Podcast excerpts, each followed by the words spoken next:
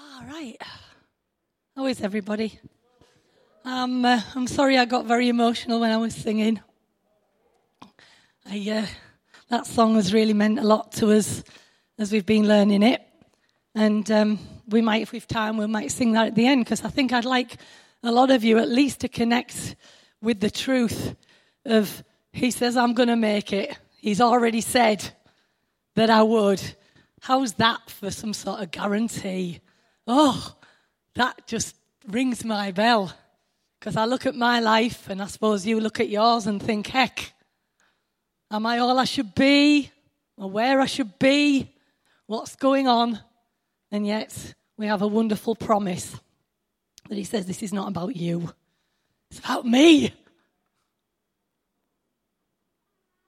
So, I'm actually going to uh, continue and pick up a little bit um, where Anth was speaking on Wednesday night. And it doesn't matter if you weren't there because it, it, actually is very simple because he was talking about, and you've heard a little bit already that uh, some of the things that were said, but about our story. And, uh, you know, he, he brought the scripture about uh, the fact that we are living epistles and we are being seen I am so sorry, I've got such a croaky throat as well tonight, as well. We are being seen and read, and the story that we are living out is really the continuation of the Bible. And uh, I know that I look at my life and sometimes I think, well, heck, what, what sort of a story is this? I want a different one. Who, who fancies a different story? Come on, let's be honest. Oh, you're not very honest. I don't think you're being honest. I think quite a lot, a lot of the time we have a way of looking at our lives and we decide what we think would be a good story. And uh, there's some bits, you know, it's a bit like with your children. You, you want them to learn things, but you want to save them the, the, the bad bits, don't you, and the pain. But if we're really honest, how much do we learn from the bad bits more than we learn from the good bits? Now, don't get me wrong, I'm not telling you all to go out and do bad bits so you learn some stuff, but I'll tell you what, you certainly learn it quick. You do. You learn it quick because most of the time you've got to survive it. So you're thinking, quick, let me learn, let me learn, get me out of this. Isn't it true? Um, anyway, before I get on to uh, what I'm going to say, I read this and it's, it's, I thought it was lovely. For there to be new wine, someone has to crush the grapes. For a city to be rebuilt, someone has to shape bricks out of rubble. For swords of destruction to be made into ploughing blades, someone has to be willing to heat up the fire and hammer the metal into a different shape. Hard work. This this rock, you rock, this, our, this is our mandate. Are you with me? This is our mandate. We're crushing grapes. We're making some delicious new wine. We're rebuilding a city. We're shaping bricks out of rubble. We're making uh, plow, plowing tools out of swords. This is what we're committed to, and that's why we uh, sung that song, I'm going to make it through because we are.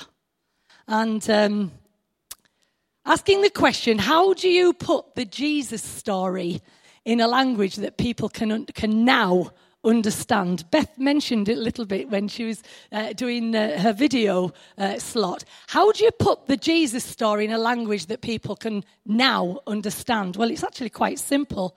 You put him, Jesus, and his story into yours.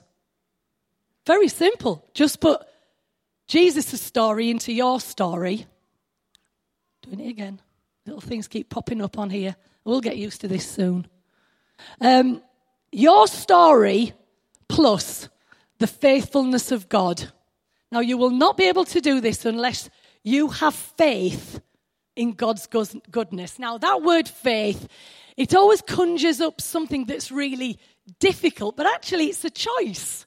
Faith is a choice of trust. We say, okay, this is what I am going to accept as a fact, and I am going to put my trust in it. So I put my trust into God's faithfulness about the story of my life that regardless what is written up about me, I can trust him to write me up good. Is, does that sound like a fair? Okay. So I need to ask you a question. Are you proud of your story? The good, the bad, the, the bits obviously that we're proud of. Some of you guys have had your exam results and you're all buzzing because you did really well. Woohoo! Some of you didn't do as well as you wanted, so we're now going through a bit of a, ooh, I wish I'd studied more or what have you. You know what I mean? But we can get so hung up on, I wanted my story to say this about me. And when it doesn't, we immediately go into a, into a despair that says, unless my story says this, then I'm in a mess. When actually, can we be proud of all that we are, whatever the, the journey is, because it's all been made beautiful by the grace of God? Now, that's hard in a world where performance matters so much. And when performance matters so much, we then actually look at each other and we believe that what God's thinking about my story is the same as what society thinks about my story. And he actually doesn't think like that. Remember, he's, he's the, the, the, the one who thinks about five loaves and two fishes being enough to feed 5,000. He thinks in a totally different way to us. I get worried sometimes, and it has been actually mentioned tonight, and I, am thinking, heck, I don't want to cause any trouble. But when we talk about being transformed from glory to glory, it sounds great. But even then, we can have this idea that I have to be something better. It always has to be something better, or I'm not making the grade. God won't be pleased with me, or I, this, that, and the other. When actually, that the whole thought of this is if my contribution to my story is actually bigger than God's contribution to my story, I didn't need His grace.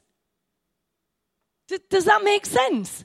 If I can do it myself, if I can manage it to, to, to get the story the way I want it to go, I don't need His grace. And I think actually most people want it to be that way. It's very sad that when you talk about, about the, fact that Jesus has done it all for you and it is finished, like Beth said, there's almost a point with some people that say, Oh, well, I don't want any handouts. I don't want gifts. I actually want to do it myself. I actually am very grateful that, that I got the gift because I know I can't do it myself. So, how do we get written, written up good? There's a, a, a, whole chapter of Hebrews, chapter 11, which is often called the Hall of Fame uh, for people of faith. Now, I found this hilarious.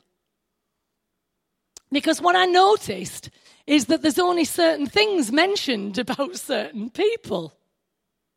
And um, some of it's great, some is, what, some is what you'd expect. So we've got some wonderful stuff about, you know, Abraham obeying and going out to a place and, you know, being really an adventure and all this.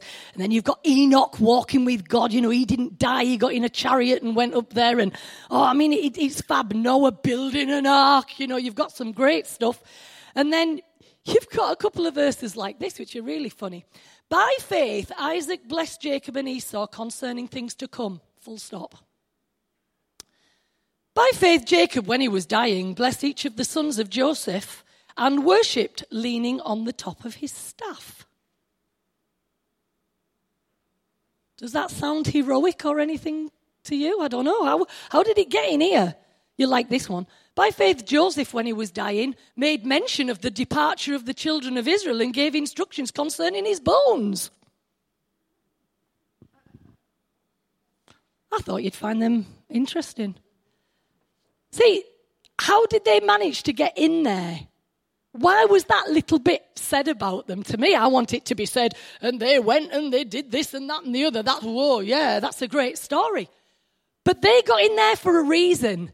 And it was because whatever it was that they were doing in their life, they were expressing a faith in a finishedness, in, in something that somebody else had done, not just what they were. And you know, the, the stories that are in um, this chapter 11 of Hebrews are quite amazing because, uh, as I mentioned, it talks about Noah because he built an ark. But it doesn't say out about him getting drunk and being naked in his tent and basically fathering two children with his daughters that became the Moabites and was it the Ammonites who ended up being the, the enemies of Israel and they used to fight like cat and dog all the time. That's not mentioned in there. Oh, Abraham, he's mentioned in there, he, he, you know, as I mentioned before. But he doesn't mention that he, he had a right good giggle at God's promise for a child when he said you're going to have a, a, a, a kid at 100 and Sarah was 90 and he, he cracks out laughing. That's not in there has a child with his wife's servant, lies about Sarah being his sister. That's not in there. Moses, we have a bit of a problem with the dead Egyptian. hmm That's not in there. Oh, hang on. Jonah refuses to go to Nineveh with the message of God, gets swallowed by a whale. Whale ends up sulking under a withered vine tree, feeling sorry for himself. That's not in there. Saul, who we now know as Paul, who, you know, everybody thinks is the best thing since sliced bread, he called himself the chief of sinners. And he wasn't just being, what's the word we look for? Uh, dramatic or, you know, flippant. He was telling the truth. He says, I'm the chiefest of sinners because he was. And if God could do something with him, heck, he can do something with anybody because where have we got? Murdering early Christians and, like I've just said, self confessed chief of sinners. How come they get written up good? Faith!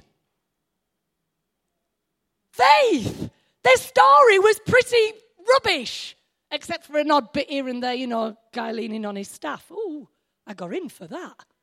Maybe he had to lean on his staff by faith. I don't know. Maybe he couldn't see his staff. Maybe he, he, he didn't know what he was doing. Maybe he was a bit nutty. I don't know. But he got in. He got in and he had that said about him. Anyway, you could ask faith for what or in what?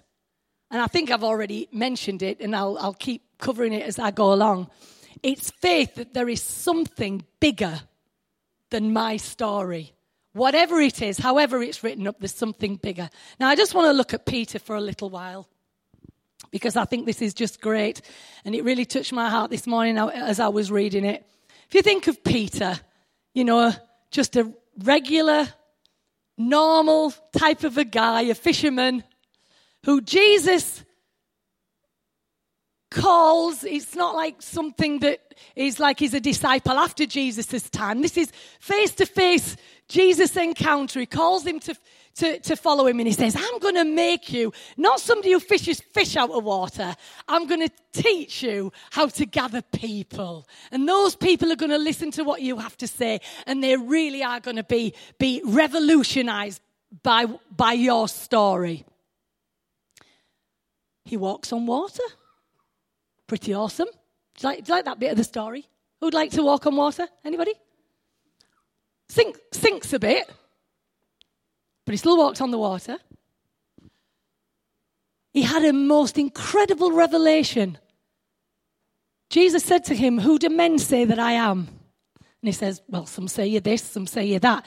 And then Jesus said to him, But who do you say that I am? And he says, You're the Christ the Son of the living God. And Jesus says to him, Blessed are you, because nobody has sort of told you that. That's happened in here. Something incredible has burst to tell you a truth that without that you wouldn't have known it. Fabulous. But then it's not long before Jesus is saying something to him about the fact that he's going to have to die. And Peter says, Nah, I'm not going to let you die. That's not going to happen. And so Jesus actually says, Get thee behind me, Satan. Come on, Satan, get behind me. How do you fancy being called Satan? Ugh. I'm just trying to give you a bit of his story. Is this okay? Story? Then, just to cap it all off, when Jesus is taken to be, uh, he's arrested to be crucified, somebody says to him, you, You're one of Jesus' disciples. And of course, he says, No, I'm not. So we have a lovely intermingling of positives and negatives in his story things to be proud of, things to be ashamed of. He even cuts off a man's ear. Ooh. So he's got a bit of, you know. And then when it all goes wrong at the end, he goes back fishing. And we're going to talk about that in a little bit. The end of the story, I think, uh, and you'll have to correct me if I'm wrong, didn't he get crucified upside down? I understand. Because he didn't want to die the way Jesus was crucified. So he said, Crucify me upside down. Now, that might be just, um, it might be a legend. But let's say that was the end of the story. There's ups, there's downs, there's, there's all this stuff going on. What a story. And in John 21, you've got a beautiful uh, thing going on that Peter has gone back fishing. Why has he gone back fishing? Because it's what he did best. He'd realized he'd really screwed up. He'd got it, the whole thing wrong. And he thought, right, that's it. I'm off back fishing. No more fishing for men because I tried, I got it all wrong. I'm not going to do that anymore. And as he's out on the boat, there's a voice that comes from the shore, and it's Jesus in his resurrected form on the, the shore, and he's shouting out to Peter. And what is amazing about all of this? He's saying, Have you got any fish?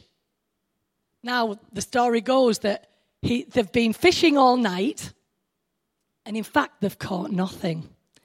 So imagine he's already felt a failure in being a fisher of men. He's denied Jesus, and he's got it all messed up. And suddenly, going back to fishing, he can't even get that right. And there's Jesus from the shore asking, Have you got any fish? And they have to go, No. So Jesus instructs him. This is a carpenter, by the way. He's not a fisherman. Now you say, oh, well, yeah, but he was Jesus, so he knew everything. I, I, don't think like that, you see. I don't think it's even true. He, he probably had understanding of wood more than he did of fish because it was what he grew up with with his father, Joseph, teaching him how to build stuff.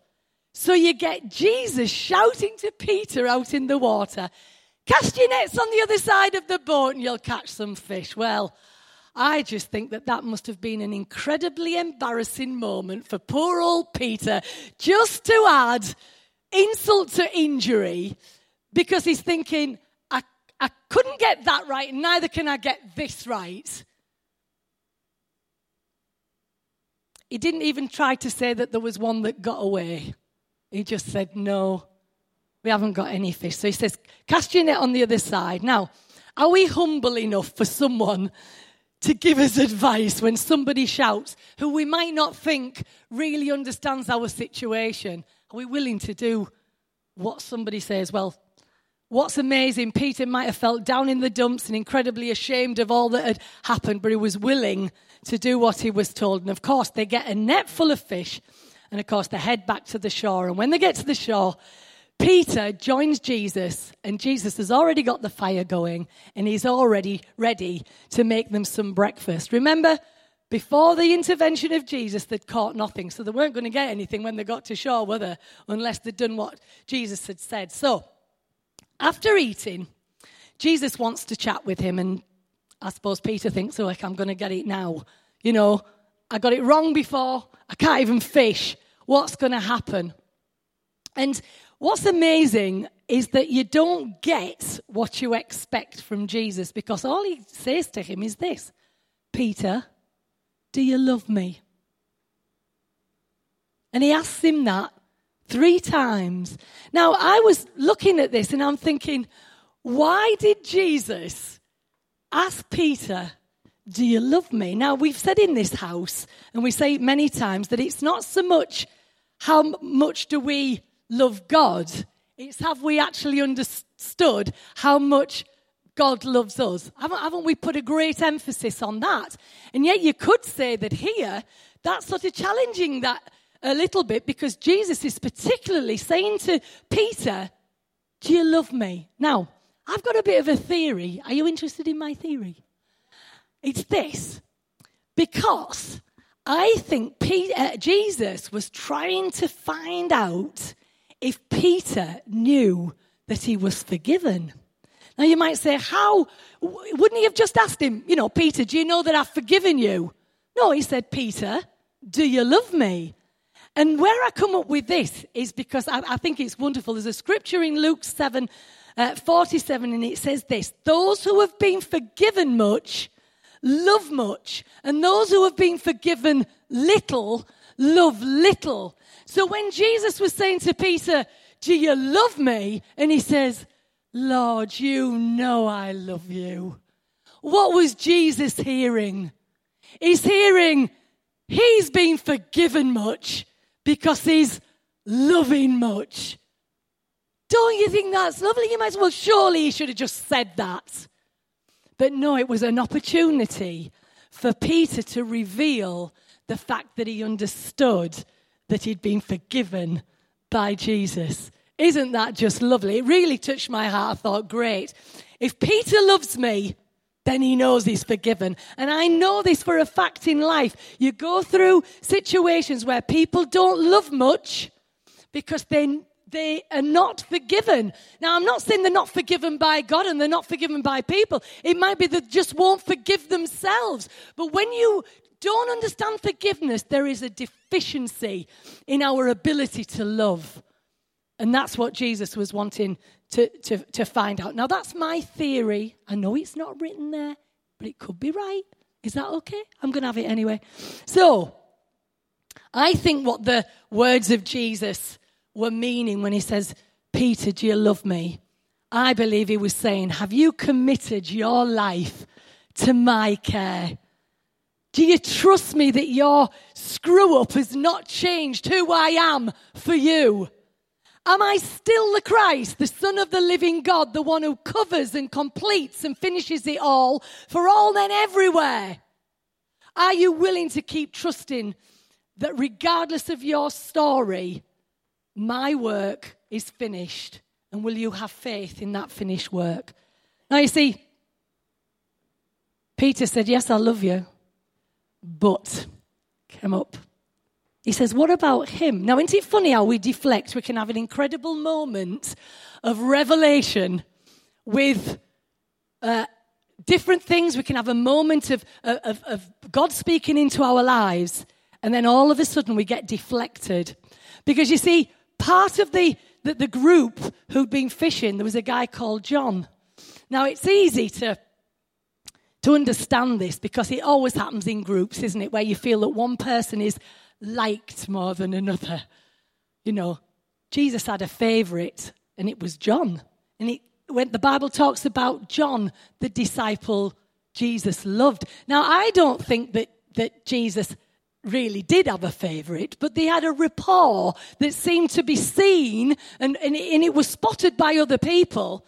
And of course, Peter had spotted it. And you know what you feel like when you've really screwed up, and there's somebody else who hasn't screwed up and seems to be getting the, the, the, the best sort of understanding and attention from the person you'd like a bit of attention from. You can imagine what was boiling. And so Peter turns to Jesus and said, it's all right, you're telling me about me feeding your sheep and do you love me and all this. And because he, had gone on to tell him how you were go- he was going to die. And he says, What about him? Come on. How many of you have said, What about him? I'll be honest, if nobody else will. I've got, yeah, but, yeah, but Lord, I know what you're asking for me, from me. But what about him? And what I love, it's so powerful. Jesus just says, Stop it, Peter. Ah, no, we're not having any of that. It's none of your business. Woohoo. I want you all to put that on your fridge. Every time you feel that things are going on around you that you're a bit jealous about, that you think, oh, this is unfair, and you don't like this and you don't like that, put on your fridge, Jesus says, Your name Stop it. It's none of your business. Tweet that. No. It would get us out of so much m- trouble, wouldn't it, if we just stopped comparing and, and, oh, what about him? He says, just look. Can I read something now? Because I've given you a bit of the story now. I want you to just. This is lovely. If you've never had the bloke's Bible that us women read. well, it's us that read, really, isn't it? Guys, who reads out there? A few. All right, okay. And I just read you this because I think it, it'll really help sort of cement what I'm saying. I am so glad about the questions Jesus didn't ask of Peter, the promises he didn't extract, the kind of things you get pummeled by when you're a kid. Why did you do that? Didn't you know it was wrong? Promise me that this will never happen again. Does this sound about right? Are you sorry? Are you really sorry? Truly sorry? Don't ever do that again. None of it. Jesus seems more concerned about the future than the past. It was the same with Moses. God shows up in a blazing bush, and rather than ask a few delicate questions about a certain body in a certain unmarked grave back in Egypt, he's preoccupied with the future. Perhaps he's watched Moses toss and turn in the wee, wee small hours. Perhaps he's seen every drink he swallowed to dull the pain. Perhaps, after all, the God of heaven really does get us better than we get ourselves. Peter's been kicking himself while he's been down, limping badly ever since those three little firelit sentences. What must have gone through his mind when Jesus suggested a, a fire? Another campfire. Not only a repeat of the first miracle, the miracle directly related to Peter's job, but a blooming campfire as well. Oh, great. Just what I need to bring it all back. The smell of smoke, the crack of white hot wood.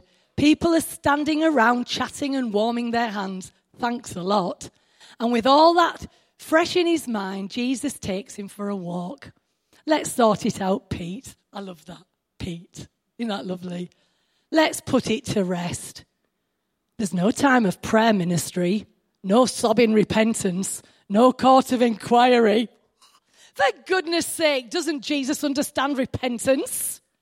Doesn't he know about confession and forgiveness? It was the same lax approach. Isn't it funny when you talk about Jesus having a lax approach? It feels as though you're saying something wrong.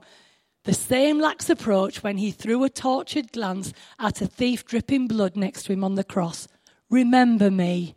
The words are dried, muddled, barely cohesive. Are you sorry then, mate? Come on, you've got 10 minutes before your body packs up. What about that list of crimes? And do you believe Jesus is, is who he says he is? I think I've got the sinner's prayer somewhere tucked away in my pocket. No. None of it. Nothing but simple, brutal grace.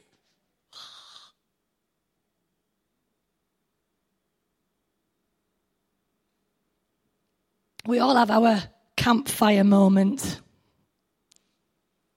Has anybody had one recently where there's a fire or whatever it is that represents the situation that you were in and you made a m- mistake or whatever? It comes round again. And Jesus speaks to us by the fire of that failure, whatever it is that we've done. And he says, Come on, let's sort it out. Let's put this to rest.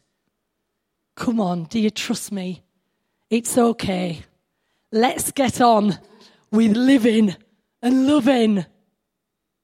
Now, often we speak of our stories being rewritten. And I don't know whether that's true. Uh, I've probably said it already tonight. I don't know if it's true. Because I don't think that there's anything glorious about everything that's basically pristine. That's my view. And also, isn't it interesting that when children play, it tends to be that immature um, or innocence that tends to want to start things again. Think about it. You're playing a game with a child, or building a set of bricks and they fall over, or doing something that's competitive. They'll immediately say, No, no, no, that doesn't count. That doesn't count. We start again, start again, start again. Don't they? They want to, why do they want to start again? Because they don't want it to count in their story. So if we wipe it away and we start it again and get it all right, and then clock that up, and then the next day we have to do the same again. What a burden to put on our lives rather than just saying, you know what? And another day, we're going to get on, we're going to do some stuff. Something's going to go well, some things aren't, but you know what? By faith, I will, like we said in the song tonight, I'm going to make it through because he already said that I would. So, Peter could have arrived at the shore and said to Jesus, Okay, you're right about me. I'm a complete screw up. I can't even fish without help. You had to tell me what to do from the shore. Best you find someone else to feed your sheep. I resign. And I know that there are times, and I think this is a word for us as a leadership here. Sometimes we think we're a complete screw up. I can't even catch fish. I resign. But you know what is so fantastic? Is that I hear Jesus saying into that situation, What? Resign? I invested a revelation in you, Peter.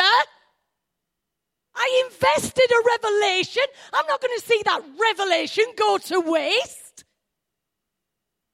And I'm saying it to Anne, to me, to Joel, to Beth, to Jenny, to Jenny, to you guys.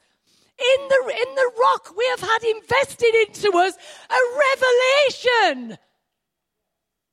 We are not mainstream. You might want to be mainstream and you might have to go and find mainstream, but we are not mainstream. We have been invested into, had invested into us a revelation that God is going to make sure that we work out. And that revelation, it's a business. It makes you want to think sometimes I'll resign. Because I'll tell you what, when, you, when you're flowing the same way that everybody else is flowing, it's a doddle. You just get carried along. Woo! And I'm not trying to be unkind to, to anybody, but we said we're running the race marked out for us. We don't ask anybody to do the same. But if people want to hear what we have to say, we're going to share it. But we're running the race marked out for us. That means we are not going with the tide, we're actually going against the tide. And that's tough going, and that's why we cry out to you guys for your support, for your help, not just in us gathering together, but in how we are being salt and light. There are people out there fed up with being told, for instance, right? And it was great, and, and, and I hope, I don't know where Beth is, but she told me this about Joe. He'd been going through something on the internet and he came across a guy called Calvin. Now, we don't talk about stuff like this in the church. We probably ought to, to do you all good. Well, some of you'd get bored to tears, but it would actually do you good. Most of Western Christianity is Calvinistic. Most of you don't know what Calvinistic is. Shall I just tell you very briefly?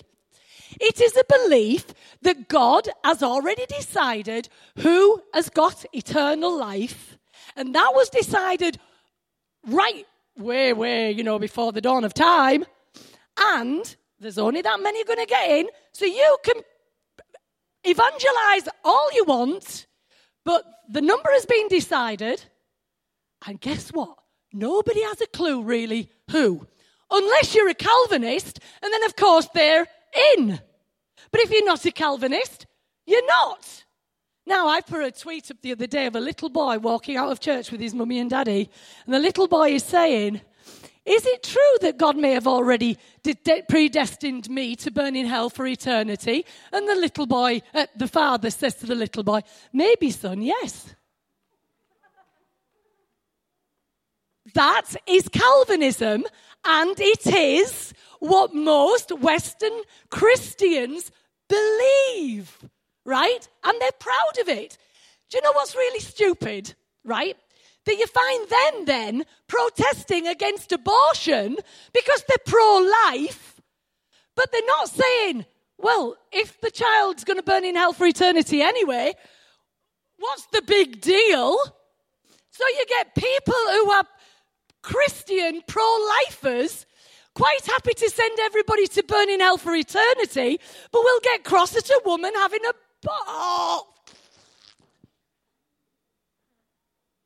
Sorry for getting like, but this is what I think you guys need to know these things. Why do you get in trouble when you talk to a believer who suddenly starts telling you oh, well, if you're doing that, then that's it. You're going to hell and this, and then you go, whoa, whoa, whoa. It's because that's what they have been brought up to believe. Now, listen, the truth is this there are, there are things that the church has only adopted in the last 500 years that the early church, the early Christians, did not accept at all. And then you've got, oh, I, I love it because, I mean, there's a guy in a massive church in Texas um, who it's really interesting. He's a Calvinist, but I want to say, well, why is it that you're so convinced that you're in? Because they never think for a minute that they're not. And I'd like to say, well, at least have the humility then to say, I don't know that I'm in either. But that's not how it goes, is it? Now, listen, sorry if I've just got passionate. God must have wanted that to happen because I hadn't, it's not written in there at all. So I haven't even a clue where I am now. Oh, yes, we were talking about the mandate that is on this house to not be mainstream, to go against the tide, and that takes some paddling because we're not what most people, but that's why a lot of people, I believe, are, are, are sick to death of that Christian message. That's we've been talking about. Um, what is it? I'm a Christian atheist, or I'm an, no, an atheist who believes in God. That was it, wasn't it? Anyway, moving on. God has invested a revelation in us, and He's relying on us to feed His sheep with this revelation. So, just to finish it off here, God is the finder of lost sheep, He's the finder of lost coins, He's the bringer home of rebellious sons, He's the sorter outer of people who are sitting sulking under withered vines because he just didn't get what he wants.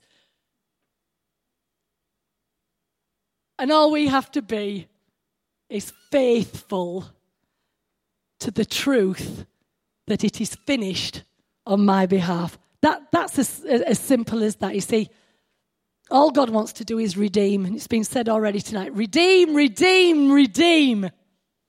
Do you know that there are no unredeemable mistakes in your life? I'd like you to say that with me. And we're going to come to faith as we say it, because some of you could say it, but you don't really believe it. There are no unredeemable mistakes in my life. Why is that? There may be things that cause problems and upsets and consequences, but they are not unredeemable because God's in the business of redemption. Oh, isn't that wonderful? So, what does faith do? It makes us face up to reality, take off our masks, and be real we acknowledge our failure and successes as equals, but most of all, in our story, we recognize God's faithfulness in it all. Whatever your story, He comes to you with nothing but simple, brutal grace. Say it simple, brutal grace. Are there any unredeemable mistakes in your life? Good. So, what we're going to do, we're going to sing that song again, all the way from the top. And if you can just get into the chorus, I'm going to make it. He's already said that I will. And I want you to sing that knowing that there are no unredeemable mistakes in your life, that you're going to shine out your story, the good, the bad, the ugly, knowing that it's finished in your favor. And that is how we're broken pots and the, the light shines through all the cracks. And that's when I'm said about we look, look in the mirror and we behold our face back at us. What, what is the glory? The glory is the confidence in the finished work. It just has to be, doesn't it? It has to be the, the confidence in the finished work of Christ. So, are you going to get written up good? Oh, you sound very sure. Going to get written up good. You're living epistles. You're been read. Let God be in your story. And um, when people around see God in your story, then there's going to be some wonderful things happen. Yep. Okay, we're going to sing this. I'll try not to cry, but we'll sing it for you again. I'd like you, you know, if you don't stand while we sing, but stand if you want to somehow agree with what's been said. Because the words are absolutely amazing. Through so many dangers, toils of this life, I've already come. Do you agree with me?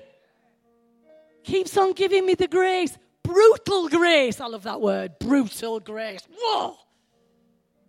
He's given us a promise. What's the promise? You're going to make it. Going to make it. Do you know it's harder to opt out than it is to get in? People think, oh, no, it's terrible. It's so hard to get in. No, it's not. You've got to get out, and that's going to take you some doing. Because I'll tell you what, God's got it sorted. He knows where you are, He knows what you're going through, and He says you're going to make it.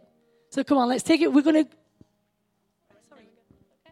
just sing it just from the top. And like I say, if you want to stand as, a, as, a, as an acknowledgement of your faith in what has been said tonight, then, then please do it and, and sort of just let these words be a connecting point with, with you and daddy. You and dad, yeah?